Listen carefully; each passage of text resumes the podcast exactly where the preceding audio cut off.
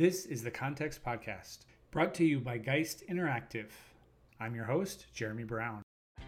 Today, we have the special honor of talking with Wim Decorte.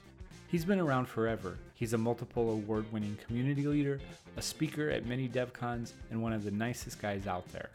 We talk about the main milestones of the FileMaker platform, and Wim summarizes his DevCon session on Zabbix. We end the time with the definitive context of when certain techniques and functions should be used. It's great to talk to Wim and Todd today. Hello. Hi, Wim. Hey, good to see you again and hear you. So yeah, I'm glad you could take some time out of your day to talk with us. It's good to talk with people in the community that have been around for a while, that have seen all the great innovations, the changes, and just are excited about the future of our platform. So glad you're here with us. So it occurs to me as I was thinking about this and preparing for Wim, that there's an interesting work triangle here that's going on. Todd and Wim, you worked together. You met a long time ago and worked together, and you can tell us about that in a minute. And both of you have or had the distinct pleasure of working with me. So this is an interesting little triangle here that we have, right? Wim, how did you meet Todd? Todd, how did you meet Wim? I don't actually remember exactly how we met. It was probably, yes, I do. It was probably Friday night chat, wasn't it? Does that sound right, Wim? I would say so. I don't think that there was any particular event, but yes. Back when I was in Europe, I did participate a lot in those Friday night events, and that must have been it. Yeah, I believe those things are still going on, which is pretty impressive. But for folks who don't know what that is, so this was really pre-internet almost. I mean, this was very early days. This was late 90s, probably somewhere in there, and there were these kind of chat applications. Maybe like the early versions of AOL Messenger. And I don't remember the name of the product that we were using, but we had some free open source thing and somebody would host it on a server. And then every Friday night we would get on and talk about FileMaker for really until the last person went to bed. It seemed like, but that was pretty important for me in those early days. I mean, that's how I remember meeting you there. And I eventually ended up getting connected with Danny Mack through some of those contacts as well. But that was, way before social media, way before World Wide Web, but it was definitely a way of sort of reaching and talking to people that were, doing what you were doing, but maybe lived all over the world. So where were you living at that time? I was in Belgium at the time, because I moved around Europe a fair bit before I came to the US. Well, I got actually to Canada the first time, because this is my second stint in Canada. But likewise, for me, those Friday night chats were hugely important. And Jeremy, you may remember this from our long conversations around what it takes to be a good FileMaker developer and to be in the community. For me, being in Europe at the time, I felt sort of on a bit of an island, mainly because the FileMaker community in Europe wasn't very strong. It is much stronger now, but at the time there were very few resources, and I was trying to learn FileMaker at the time. Right, I came to FileMaker in the mid '90s, and I came from an Access VB6 background, with a little bit of SQL Server in there. I didn't know anything about FileMaker, and this FileMaker community was very inviting, very warm, and helped me get through that learning curve quickly. And the Friday night chats were instrumental in that. At the time, we didn't really have forums, right? We had email lists like Blue World and FM Experts and those kinds of things. So I was soaking it all up. I was trying to participate in as many of those as I could. Yeah, and I remember it was kind of amazing because I think, wasn't Dave McKee on that chat from time to time? He was, absolutely. He was, and he was and still is a FileMaker engineer. So we just had some great people on there, and it was at that time we like Wim said, the only other way we had to communicate was email, and email lists were great and very useful, but they weren't real time. So having the chat was awesome. I mean, it's kind of hard even to imagine that at the time, if you wanted to learn FileMaker, books were like your best option. You bought books. And I remember I lived back then, I lived down the street from a book. First of all, I lived down the street from a bookstore, which is odd because there's not many of those left. And the even crazier thing is this bookstore only carried books about computer programming. That was their whole business. So yeah, a little bit of a different world today for sure. Today's episode is brought to you by Geist Interactive. Have you ever had to do something in FileMaker that is a little bit out of your wheelhouse, or is a little bit too tedious, or needs a lot of customization? Well, we at Geist Interactive stand ready to help you out. We offer implementation packages that you can purchase to assign us tasks to do. An implementation package gets 3 or 10 or 20 hours of our time to do whatever you need. Cleaning out your office and laundry, not applicable. We are here to help you build a web viewer widget, to connect to an API and parse the result, or to just build reports. We can turn our experienced eye towards your solution and offer suggestions. And we can customize GoDraw or Barcode Creator or auto implementations to fit exactly what you need. We can even work with other products and make them work for you. An implementation package is a great way to offload some tough or tedious or customized tasks to someone else, us, with expertise in the entire FileMaker platform. Pick up an implementation package and tell us what to do. So you two actually met talking on the interweb rather than in person, right? It was a year or so before you actually met in person? I don't actually remember how long it was. I think the first time I met you was when Danny Mack and I went to Canada to talk to the user group up there that Barney and Core was running. Core Solutions were running. Yep. So does that sound about right? It did, absolutely.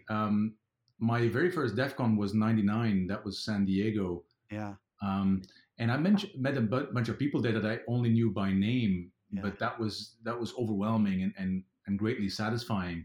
But yeah, I think you and Danny came up to Toronto mm-hmm. to speak at the SOFA meeting, and that's when we really got to meet in person for the first time. Yeah, I think so. Mm-hmm. That was probably around. It was probably in preparation for FM7, which at the time was a massive change that was coming. And I think Danny and I were doing some kind of a roadshow or something. I don't remember, but it feels like it was probably around there, around migration or something, getting from 6 to 7. So I don't know when that was, early 2000s, maybe something like that. Yeah, early 2000s. And you guys were working on that massive white paper on the migration white paper. Yeah, exactly. And Metadata Magic to help out with all of those and list every single thing that was important in going from 6 to 7. Yeah. And at the time I had started working on FM Robot, right? Yes, FM Robot. Yeah. So that led to our very first, I would say, big corporation to where you guys helped me market and sell that thing. Yep. That was New Millennium. Todd, you were working with Danny Mack at New Millennium, correct? Yeah, New Millennium, which changed their name recently to Conan. So their new name, but back then it was New Millennium, and I learned that's where I really learned. That was the game changer for me, having access to a platinum partner and all the business that was going on there. And then Danny Mack, who was just really just knew everything there was to know about how the FileMaker engine worked. And so I learned an awful lot from being there. And we did, yeah. So Wim, did you actually work for New Millennium, or did you just give a product to them to market and sell? At that time, I was still running my own company, Connecting Data. So this was just a collaboration where I would do the technical sides. And I had no interest in actually selling and marketing and all of that. And I wasn't good at it anyway. So that's when we put that thing together with New Millennium so that they would put it on their website and take care of all the sales and the marketing.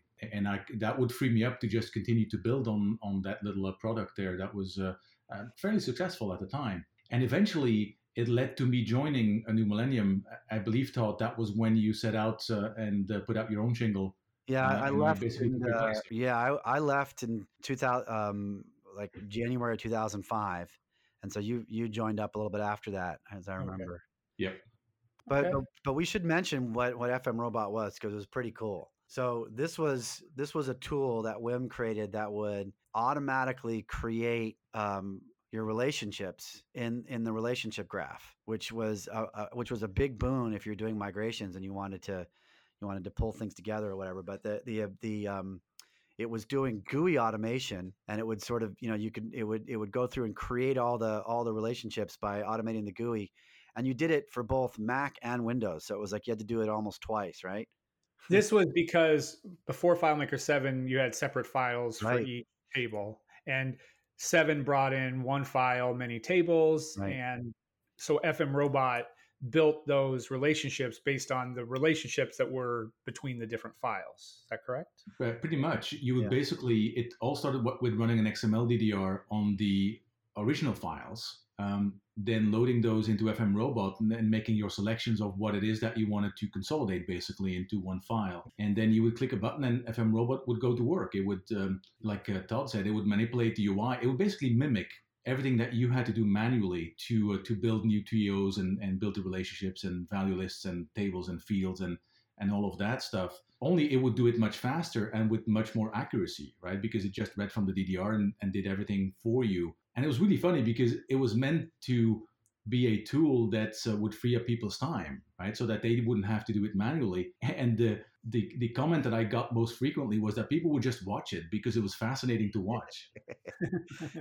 It didn't free up much time. It did not. So you two, you joined New Millennium, Wim, at the same time roughly that Todd left and started Geist Interactive. Mm-hmm. And so you've never physically worked at the same company together. No.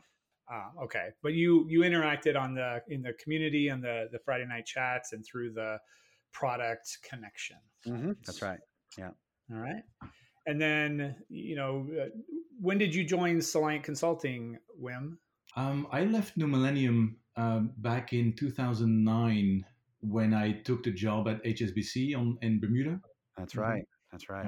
So I was there for 2.5 years thereabouts. And when my job there was largely done, I got in touch with, I must have been at the DevCon, you know how it goes. You talk to everybody, and I was talking to Bob Bowers at Soliant, just explaining where I was and all of that. And that led to, Soliant was just about to open the Philadelphia office at the time. So they wanted someone to help them build it out and basically lead that FileMaker team over there.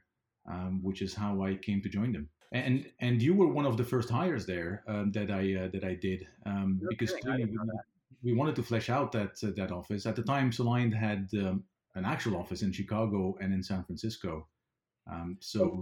When was that? 2013, I think. Right, I joined Soliant in 2013, and even though that was my first connection with you in person, I had actually seen you on the forums. I remember when I was interviewing with Soliant, they told me that I was going to be doing a skills test with some guy named Wim Decorte. And I was like, that name sounds familiar. I'm going to go look in the community. And sure enough, Wim had answered a lot of my questions as I was learning FileMaker and, doing all the struggling of an in-house developer. So that was quite intimidating to do that skills test the first time, with Wim there, but it worked out. They took a chance and got to work with Wim for 4 years. I think probably Wim, I probably communicated with you more than anybody else, and you probably had me bugging you more than anybody else. Is that right? I would say that's accurate. Yeah. Yep. Especially in those first couple of years. And, I must say Todd has a lot to be thankful for because I bother him less because I've learned a lot from Wim and have learned not to bug the boss all that much. But it came at a good time because at Soliant at around that time, we had grown a fair bit.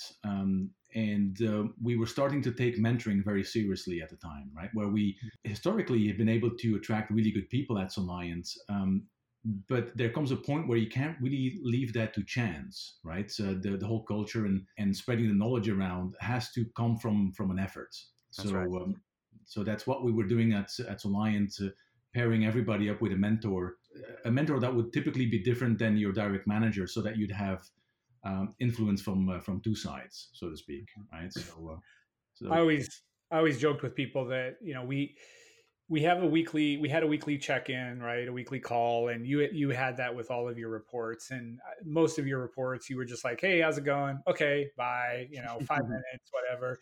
I purposely took the whole dang hour to talk with you about FileMaker, to talk with you about the community, to talk with you about people at FileMaker. It was my time to talk, right? So I don't regret it at all, right? No, me neither. I think it was all good. I think it really helped to define for us what a good mentorship role would look like, right? Because we covered, and I'm sure we'll go into some of the topics later on, but we covered pretty much everything that there was, not just the technical aspects of how do you use a particular technique and why would you use a technique here and not there, but also the whole aspect of if FileMaker is going to be your livelihood to a large extent, what does that mean? What does that mean in forging relationships with people at FileMaker, in the community, all of those things? Yeah, because the technical part is really, you know, when you're learning early on, the technical part seems to be, you know, just like the only thing that matters, or at least it did to me early on, is that was the most important part. And certainly understanding how FileMaker works deeply is really important if you're going to be if you're going to make this a career. But there's so many other parts to having a successful career in this business that really actually don't have that much to do with, you know, how a particular scripted function works. It's just, it's how to function in the community. It's how to figure out when the right time is to use certain techniques. Does this make sense for this business at this time? All the context that goes around how to actually practice this craft, this profession, only comes from experience. And it is not really technical in nature in terms of like understanding code. It's just something you have to learn. And I think mentoring is a really important part of that. I mean, I got that from Danny Mack. That was the part that I got from him. I learned how to function in the community. I learned how to talk to people at FileMaker and how to develop relationships with the folks there. Just essential stuff, really. Wim, who was your mentor roughly as you were coming up? Can you name a person? I had a couple coming up, and they served different purposes, so to speak. People like Todd Beverly Voth, Stephen Blackwell, Ann Verinder back in the time. Yeah, Ann. Yeah. They taught me all different aspects, from the purely technical to how do you do a proper client handholding. Because I agree with Todd, the technical aspect of our job is crucial, but it's only just a part of it, right? And it's ever changing. And when you go to a client's and you're trying to solve their problem, you need the technical tools to do it, obviously, right? But what you're really selling is trust. If the client doesn't trust that you will listen to them, that you will understand what they're saying, and that you will deliver what you promise, you'll have no business. And it doesn't really matter how good and crafty you are at scripting or recursive functions. If you cannot convey that, then you're dead in the water. And that is if you want to be a well-rounded, say, developer/consultant. At the time that you joined Jeremy at Soliant, we were sort of like defining that as well, right? Because some people want to be coders, where they say, I don't want to deal with a customer, and that's fine too. But you need that exposure to figure out where you fit. Are you one of those where you say, just give me a spec and I'll code to it, I'll deliver it, but don't bother me with BA or project management or anything like that? You can be the total other side, where you start off as a developer writing code, only to find that this whole business analysis and project management is more your thing. So you sort of grow in that way. And the middle ground is sort of what we call a consultant, right? Somebody who can sit down with a customer and understand what it is that they're trying to achieve, and then turn around and write, has the technical skills to deliver the solution itself. When I came to Soliant from teaching, I had taught for 15 years, and every year of that, my tenure, I was with someone else, talking with them about my craft, talking with them about the technical, about how to work with kids and parents. And I had a lot to learn, and learned a lot, and was able to do some mentorship at the end. So when I came to Soliant, I was really, when I got into the FileMaker community, I was really interested in keeping that tradition going. And, you know, I may have pushed you a little bit to do that, but it actually worked out really well. I think it was good for me. And I think it's good for the FileMaker community. You both mentioned technical is a part of it, but also learning how to navigate the people, the human side of working in the FileMaker community as well, right? There's a lot, we had a lot of conversations. I have a lot of conversations with both of you about just interacting with people and dealing with the human side of FileMaker. Right, right. Yeah. And of course, you know, mentors are also good for just listening to the mentee rant and rave and BS and just get stuff off their chest, right? That's an important part too. So absolutely. And I've told you a few times when I probably should look them up. Some of my early posts on those email lists like Blue World and FM Experts, I would probably cringe when I read them back because I was full of piss of vinegar and I would say, FileMaker effing this and effing that, and why doesn't it do what I wanted to do? So my human skills were pretty much zero at the time. Because it was all about me, of course. So I had to be taught how to do that. And once I realized how much the FileMaker community and all those people that I mentioned, and other people like Dave Knight and others, have meant and helped me freely, right? Because they believe in the platform and they believe in sharing. And for me, that comes with a responsibility. And I say this often, when I participate on the community, I do it for a couple of reasons, but one of the big reasons is that I'm just paying it forward. The people who were there before me helped me, and I'm trying to do the same thing. Yeah. Yep.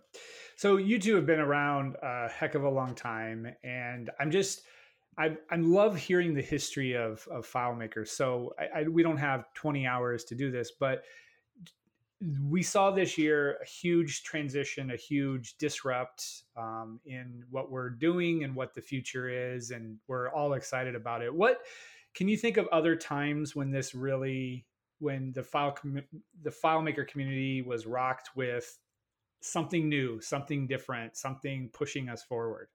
Sure, I think the first big milestone was FileMaker 3 when it became relational. That changed. I think that changed it from being a bit of a toy to something that you could take seriously and build great things with. FileMaker 7 was another one because now we have the multiple tables in one file and all of these things. But most of the changes in the platform have been fairly gradual, right? Every new release we had a bunch of new goodies that we could use. For me, the biggest changes really came... I would say FileMaker 15.16, the insert from URL with its curl options, that really opened the door to doing integrations really well. All right, and I say this to everybody who wants to listen. FileMaker is really great at integrating, not just integrating from inside FileMaker to something else, but the other way around as well. Along the way with FileMaker 9, we had the XML API, which was great. Which has been flying under the radar for the most part of its life, but as an integration tool, it was fantastic. I would agree. I mean, I said before, I think on one of our earlier podcasts, 16 was the very beginning of this next change, and that was insert from URL. It was also JSON functions, and it was the data API move, and the XML API has been there for a while, and it's been good. But I think the shift to a more modern REST API was just an important, it was an important milestone in sort of realigning what FileMaker is really good at. And I would also really agree with Wim. I mean, I can't emphasize this enough either. I mean, we find ourselves in a time in this industry where integration is a huge problem, massive. It's hard to know what kind of numbers to put on any of these things, but in terms of the problems that businesses have to solve today, integration is bigger now than it's ever been, and it comes across pretty much all levels of businesses. Maybe not the very smallest businesses that are just getting starting out, or just sole proprietor type things. But once you have 5, 10, 15, 20 people in a business, you're going to be using other applications, and those applications have APIs. And from then on up, you're dealing with integration all the time. And FileMaker is actually really good at this. And it isn't just about insert from URL, and isn't just about the JSON functions or the data API. I think what I don't think is well appreciated is that if you're going to do integrations, if you're going to move data from one application to another, or from one SaaS app to your FileMaker app, you're going to require more than just the ability to transmit the data back and forth, which you get from insert from URL, JSON functions, and then the REST API. You also need a database, because you're going to need to store data about the integrations that you're doing. So you might have to store metadata about like when the last time you connected to a particular service is to get that data. So you're going to need to store information like that. You might need to store data about you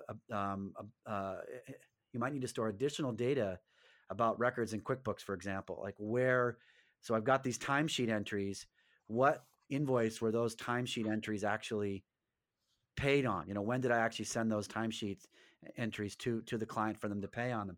So that might be data that you can't store in QuickBooks. You got to store somewhere. And so you're going to need a database. You're going to need persistence. And then the other thing you're going to need is you're going to need a GUI. You're going to need to have the ability to create interfaces about your integration. So whether or not it's like when the last time this integration ran, were there any errors? What can I do to fix those errors? Or you're going to need to create dashboards which summarize the data from different applications and pull them together to give people kind of a unified view onto these disparate apps. So if that's the problem, and it is, if the problem is integration, which is a massive problem, and you need a tool to solve it, it's going to have to do all those things. It's got to be able to connect. It's got to be able to store data, and it's got to be able to do UI. I'm not aware of another tool that has the suite as well integrated anywhere out there besides FileMaker. It's really good at this.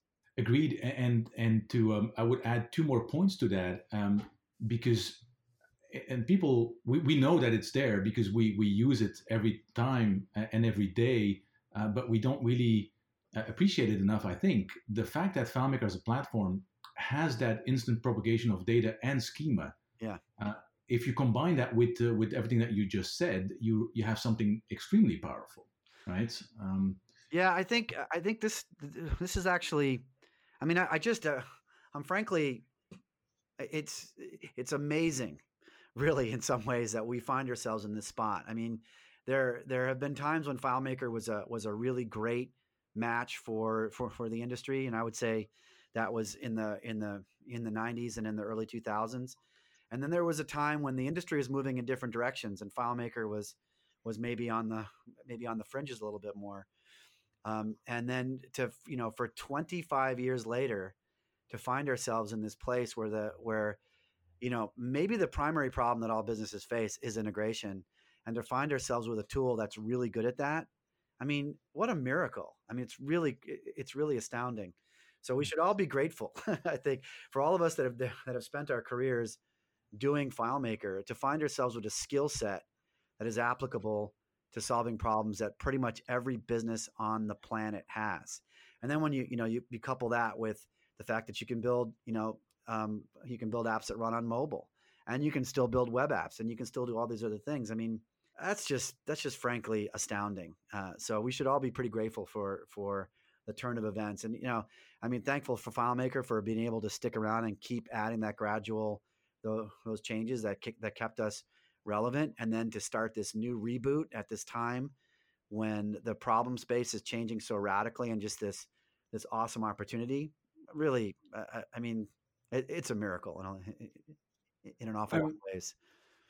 I'm really disappointed in both of you that you did not mention the web viewer. Well, there's the web viewer too. We didn't talk about that, but yeah, that's a massive one. And that came in FileMaker 8.5. I remember it well. And in that DevCon, I actually, as far as I know, I think I was the first one to present on web viewer widgets. But at that time, we were using like Flash. We were making apps in Flash and running them inside of web viewers. and they were talking through the XML gateway, or was it X? Maybe I'm trying to remember when the XML gateway actually shipped, but it was somewhere in there. But I'm pretty sure that's what we were using at the time. When FileMaker 8.5 came out with the web viewer, did that brought JavaScript into FileMaker natively? It did, but not really. Right? There were a lot of roadblocks. So at the time, the browser, the dominant browser of the day was IE6 or IE5, somewhere in there. And JavaScript was not well regarded at all. The primary problem was that the Microsoft version of JavaScript and the Safari or Chrome or whatever the other versions were that were around were radically different. And so it was quite challenging to produce applications that would run consistently across browsers. And that's where the first JavaScript frameworks that came online, even before jQuery, were focused on that. So they were focused on simply making a version of JavaScript that would run on all browsers. So we had that problem. And then the other thing is that Flash was really where all the innovation was at the time. So people were making Flash applications, and Flash was a plugin that ran in the browser. And it was much better, frankly, than JavaScript was at the time. So a lot of people were doing Flash apps.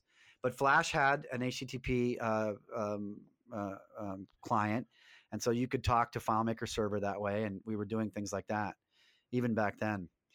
So when did you do a lot with the web viewer way back when? Not really, for the same reasons as Todd is outlining. There wasn't, except for Flash, and I at the time I looked at it and I didn't want to spend my time going through that learning curve, but there wasn't a unified language to make all of this happen, and one that was stable.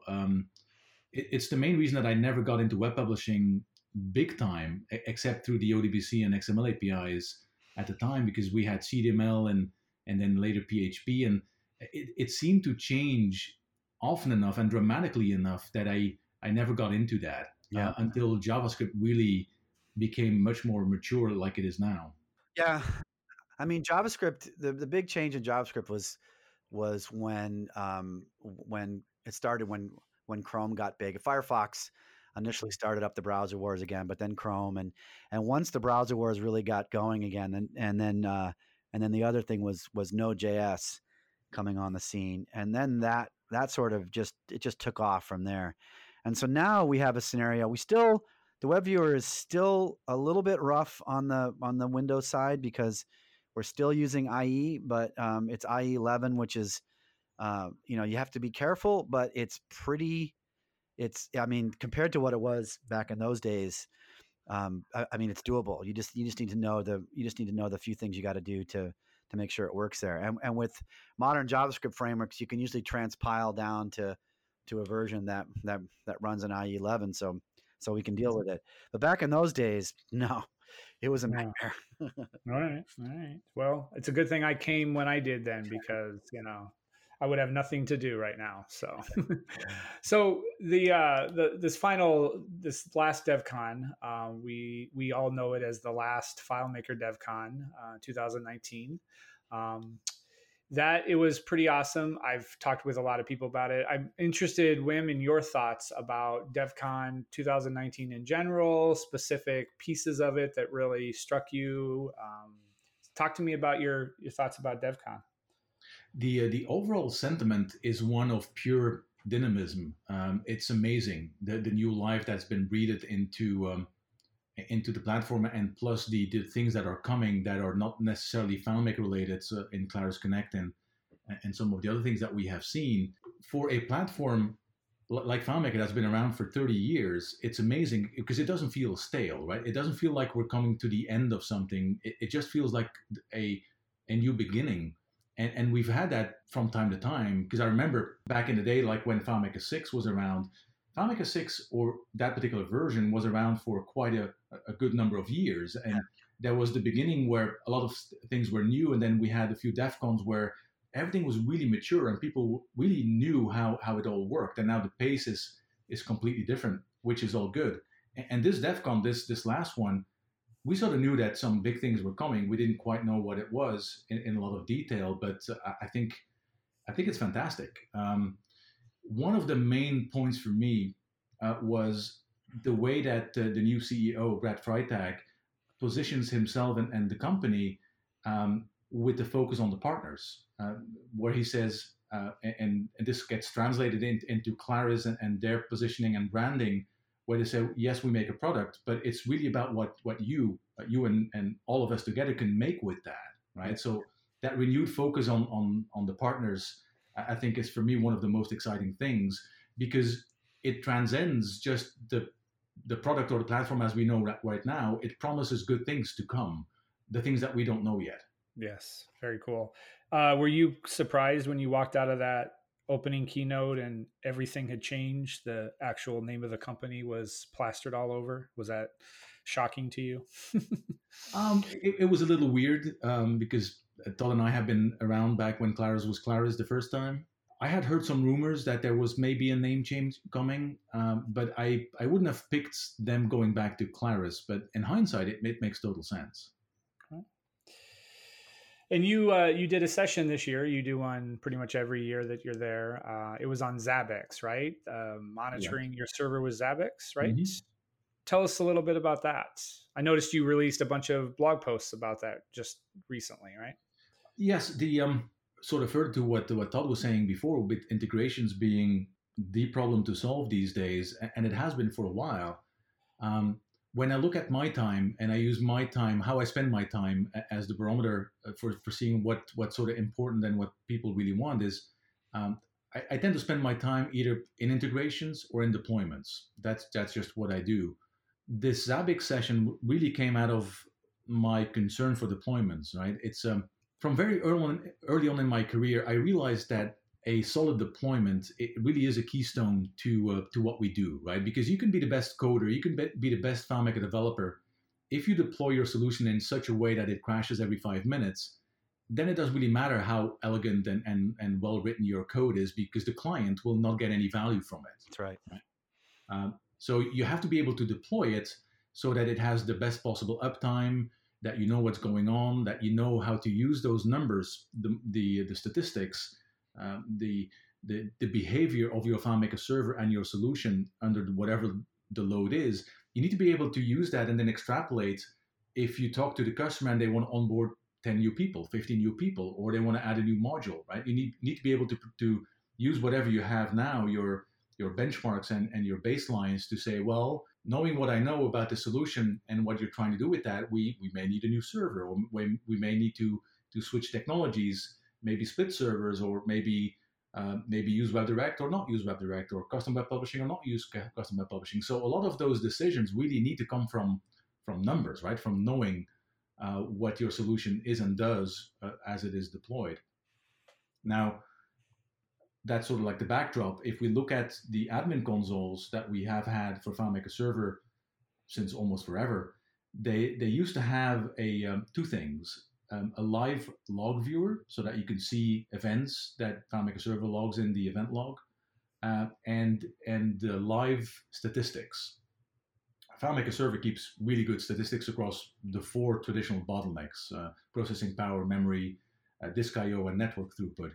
And you could see those in the admin console. That has gone away with FileMaker Server 17, and there was a fair amount of pushback from the community, from developers, where they said, well, we really want that. Right? We need it. We need to see what our solution is doing. We need to see the events. We need to see the numbers, and that's where this Zabbix presentation came from. Because I've never really used those admin console widgets that much, because they were very, very limited. They just sort of gave a false sense of knowing by looking at them, but they didn't allow you to really go in depth when you wanted to troubleshoot or figure out what your solution was doing on that particular server. And tools like Zabbix, which is open source, and so it doesn't have too big of a learning curve to get into.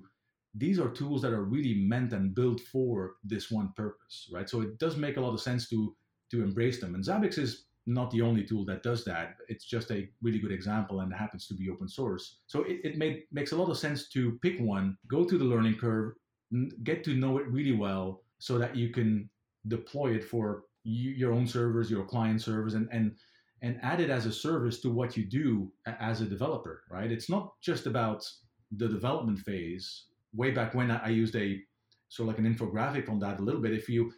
If your solution is going to have a useful lifespan of, say, what, 4 to 5 years, which is not uncommon, right? So it can be longer, but say 4 to 5 years. If you look at the time that you spend in development, it's going to be what? Maybe 3 to 6 months up front. But after that, your solution lives out there, right? Where all these things happen to it. Power outages, changes in operating systems, more or less users that get thrown at it. So that's where your client gets its value from using it in that period of time after you're done with your development. So using a tool that helps you keep an eye on those things, gives you the warnings, maybe take some action on its own that you have configured. To me, it's a no-brainer, right? It makes a lot of sense to invest some time in that. Is it pretty easy to learn? It is. Like any tool, it has a bit of a learning curve because it's a really good tool with a lot of depth. You would expect to spend some time getting to know it, but it's not that difficult.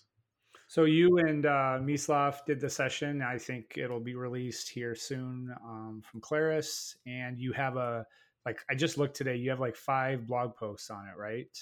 Yes. The idea is that we will continue to talk about this. All of the stuff that we used and did in our DevCon session is on GitHub, right?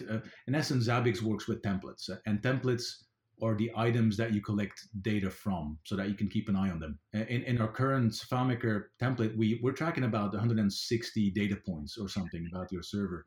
And we don't want to treat it as proprietary to Soliant or to us, right? We just put it on GitHub. Anybody can download it and hopefully contribute to adding the things that they think are important to their deployments and what it is that they want to see out of that. So you mentioned that FileMaker Admin Console had some of the reporting tools that have been pulled out. Would you hazard to make a stance that the Zabbix implementation is better than what was previously there? By a country mile.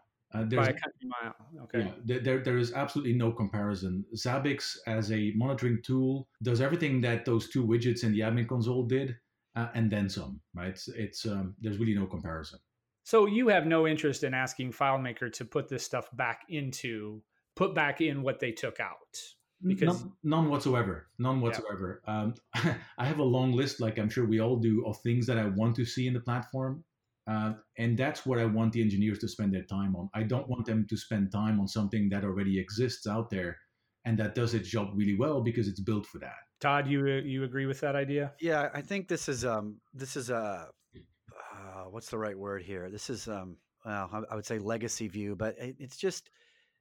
the way things were when we were coming up, maybe is that things were, I don't know, more built into one solution. Sort of a more monolithic approach to this sort of stuff, but that's not really practical anymore. Like it just doesn't make any sense. You can't keep up if you're trying to create something that is going to do all the things that are also available for free in other products. Like it doesn't make any sense for you to do that as a company. You need to focus on the things that make you different. And monitoring a server is not something that makes FileMaker different. You obviously need to be able to monitor your server, but how the server gets monitored is not something that FileMaker really has any difference than any other kind of server application. So there's no reason for the engineers to spend any time or effort in developing some FileMaker version of that when they exist. And that I think is can be a little bit challenging for us to adopt as a way forward, but I think it's essential. In the current environment, you will be pulling tools from different areas and creating a suite of tools or applications or that will do the job for you because you're going to get benefits from that. It's not because, FileMaker's taking the easy way out. The reason this is good is it'll allow FileMaker to spend more resources on what is truly different for them, in that platform. But also it's because Now you get, if you adopt Zabbix, now you get all of Zabbix's changes for free as well. And so you don't have to wait for those things to ship on the FileMaker side. You just get new versions of Zabbix whenever they come out. And so that pattern is going to be, is being repeated over and over and over again, decoupling things, breaking them up into modules that can evolve and improve on their own and according to their own purpose is the way things are done today. What do we call this, Todd? A custom application network? Yeah, so that term is the term I've been using to describe, it sort of fits for this, actually. I didn't think it did originally, but when you first brought it up just a second ago, but it sort of does. The idea that you're going to be pulling things from different sources, you're going to different applications, and you're going to be integrating them. And the unique combination of things that you use as a business are going to be very important. That's going to define a big chunk of what makes you different from any other business that is in your industry, for example. The tools that you choose to meet these needs and how you integrate them are going to be a big part of what makes you unique. And to me, Zabbix is just another one of those things. To use an example of something that I've seen in the past couple of days on the FileMaker community forums, somebody was asking questions about how to do surveys in FileMaker, and my instant reaction is, don't do it, right? Yeah. Because if you look at it, when you build a survey, you're probably not so much interested in the mechanics of how people answer questions. You're interested in the data that comes out of that. So pick a good survey engine that's out there, and there's multiple. Use their APIs to integrate with, and then, like what you said before, Todd, your persistent storage of your data. That's what you really want. That's right. Hmm. Very cool. Yeah, Jeremy's done some integrations recently with Gravity Forms, which is if you have WordPress, if you're already running WordPress, Gravity Forms is a great way to put up surveys or forms, and there's an API, and you just pull the data into FileMaker. And there's FM Better Forms too, right? Yeah, that's another one. And there's that's from Charles Dels. And there's also Typeform is really interesting. So there's a bunch of these, and there's just, you don't need to spend the resources recreating this stuff when it's out there. It's cheap, some cases free, and frankly, just better than what you're going to be able to do. You're not going to be able to compete with something like Typeforms, for example. I mean, this is a company that's got venture capital investment in building the best way to do dynamic forms, to do these kinds of forms. How are you going to compete with a company that's maybe has hundreds of engineers working to solve this problem? You're just not, right? It's just not something that's going to make a lot of sense. And then, you when you come back and then you do a little bit of investigation, you realize that, oh my gosh, this is going to take me just a little bit to learn how to set up a survey using Typeform or whatever, and then just a little bit of time to figure out how to pull it down with insert from URL. And I've got this amazing thing in 1/10 or 1/20th of the time that it would have taken you to do it on your own. It's just obvious that this is what you want to do. This is the Why do you think people want to build a survey and application in FileMaker? To some extent, probably because they can. Yeah. There's a good number of FileMaker developers out there that know FileMaker really well, right? That really know the tools that FileMaker brings to the table, but are not as well versed in integration, in using APIs, in looking outside the box, if you would, mainly because it's unknown, right? Maybe they've never done it. Maybe they think it's difficult or daunting, where it really isn't after you've done it once. So I think that's probably a big aspect of it, right? Because we're so used to building stuff that if a problem comes up, we want to build to it instead of just using what is sometimes known as distributed architecture, right? Just parcel off small things, slap an API on it, and use it where you want. Yeah, I think that's pretty much it. I mean, from my own experience, when I was at New Millennium and after, I would have loved to have built a full general ledger accounting system in FileMaker because I loved the technical challenge of it, and I knew that I had the skills to pull it off, that's just, it's a tremendous amount of work, and you have to be very careful that it's going to have a return on investment. Otherwise, well, frankly, I never did it. And the reason I never did it is because there's no way to get the money to do it. I mean, there's no viable funding mechanism around building accounting when you've got QuickBooks Online, Xero, and other tools that are $50 a month. And again, thousands of engineers working on this stuff, constantly making it better. You know, you just don't have the resources to make that happen. So I think I think people, when you learn something like FileMaker and you realize how powerful it is, you suddenly just want to tackle all these fun, interesting problems. And that's just fun. I mean, I just see that as fun. I've always enjoyed the technical challenge of doing something like accounting that required a lot of database integrity. It's just fun. It's just interesting to figure out those problems. So there's, you know, from that perspective, it's just what we like to do, and there's nothing wrong with that. I totally get off on doing those kinds of things. But when you're building solutions for your company or for your clients, you have to figure out how to do it in a way that has a real economic incentive to pull it off. Otherwise, it just isn't going to get done. You might start it, but you won't finish it, because if there's not a good reason to do it financially, you won't be able to accomplish the goal. Are clients coming to you too with these application networks, this distributed technology in mind, or is it? Do you have to convince them to adopt Gravity Forms instead of building it in FileMaker?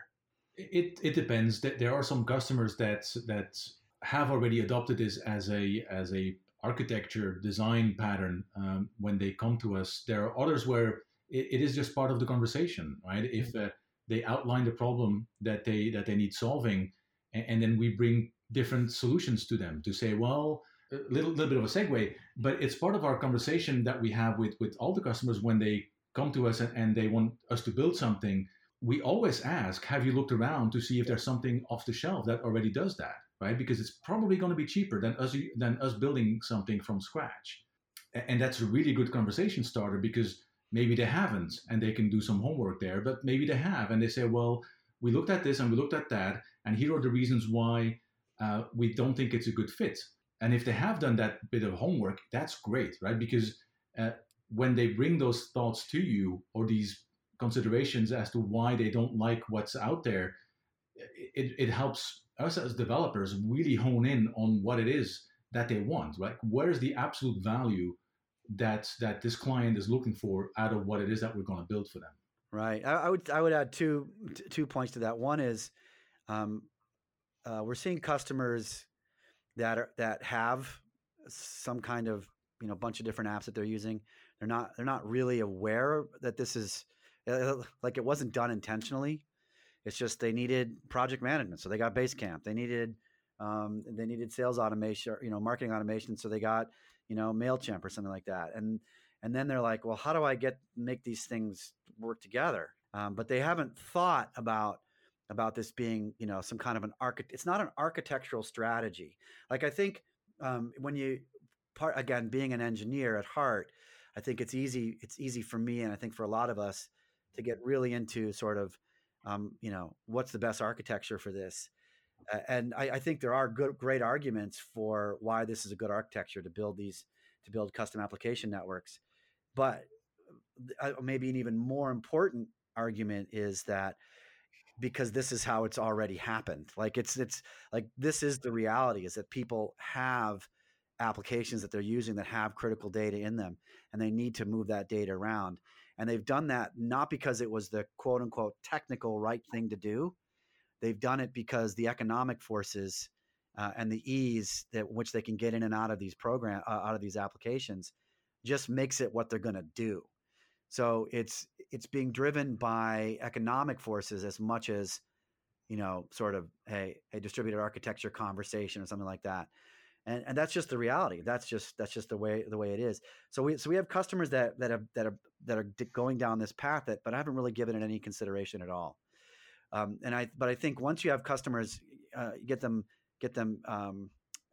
you know, once they've started down that journey and they can see sort of the value of doing it in this way, it can make a lot of sense. And if they've already started down this, it's really great, because they already understand where a lot of value is being generated by connecting up these applications.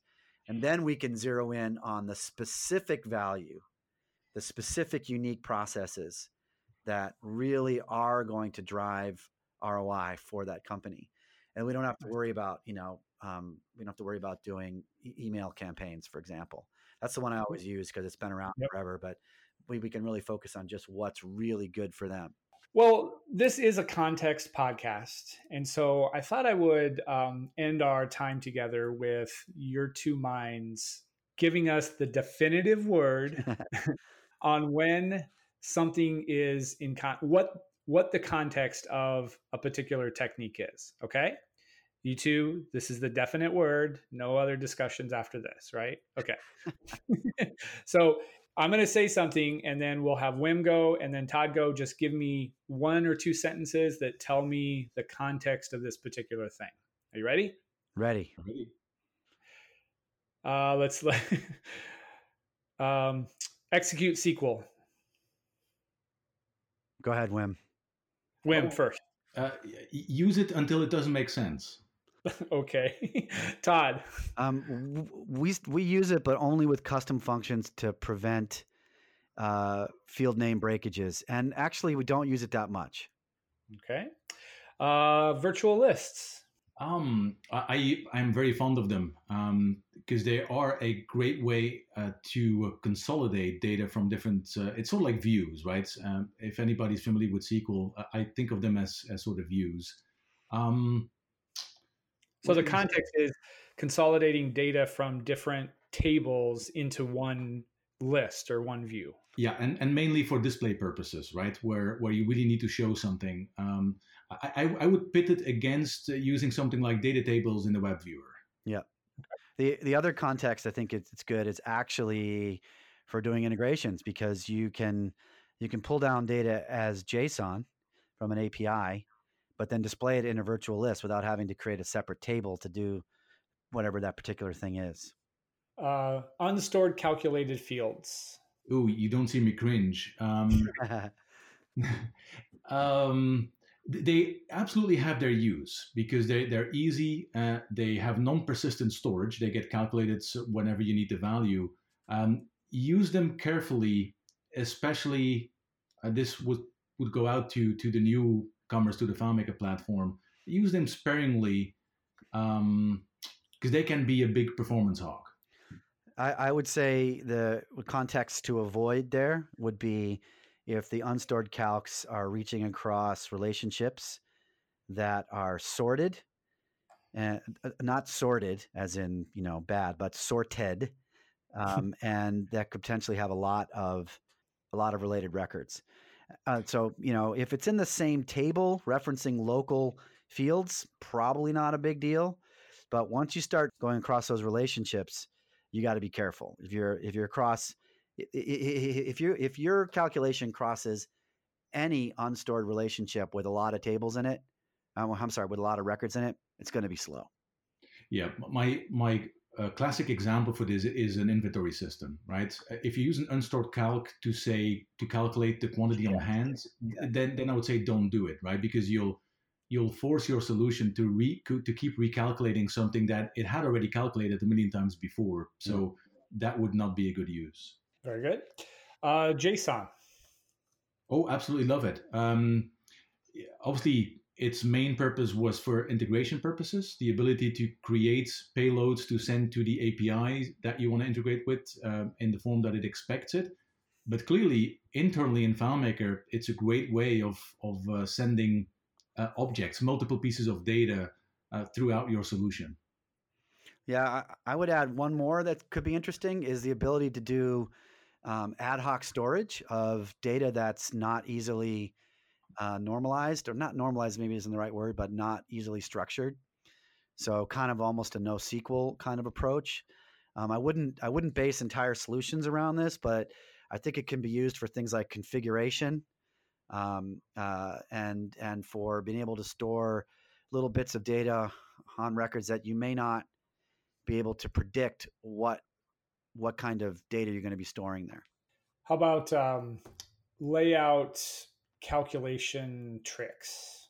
I use them. I think we have a couple of new options that are great. We have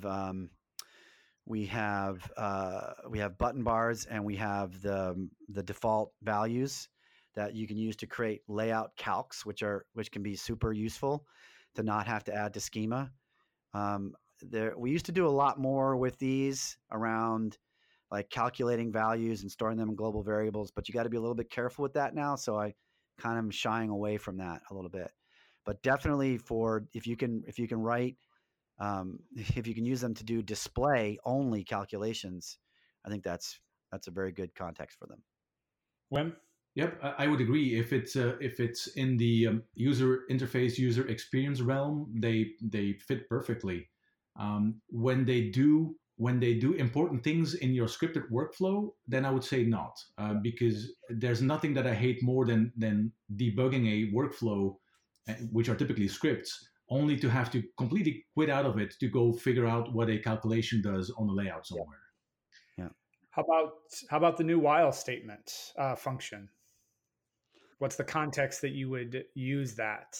So I haven't done a tremendous amount of testing on the speed yet. I really would love it if somebody would do some testing on building and parsing large arrays of JSON data, because that's the one area where the JSON functions have been not so great natively is in building or parsing large arrays. And we have some good workarounds for that, but I would love to see somebody do a great blog post on exactly how much faster they are to be able to do those kinds of calcs. So I would definitely try it. Anytime you need to loop records or other kinds of data, great for looping through arrays, for doing summing and things like that.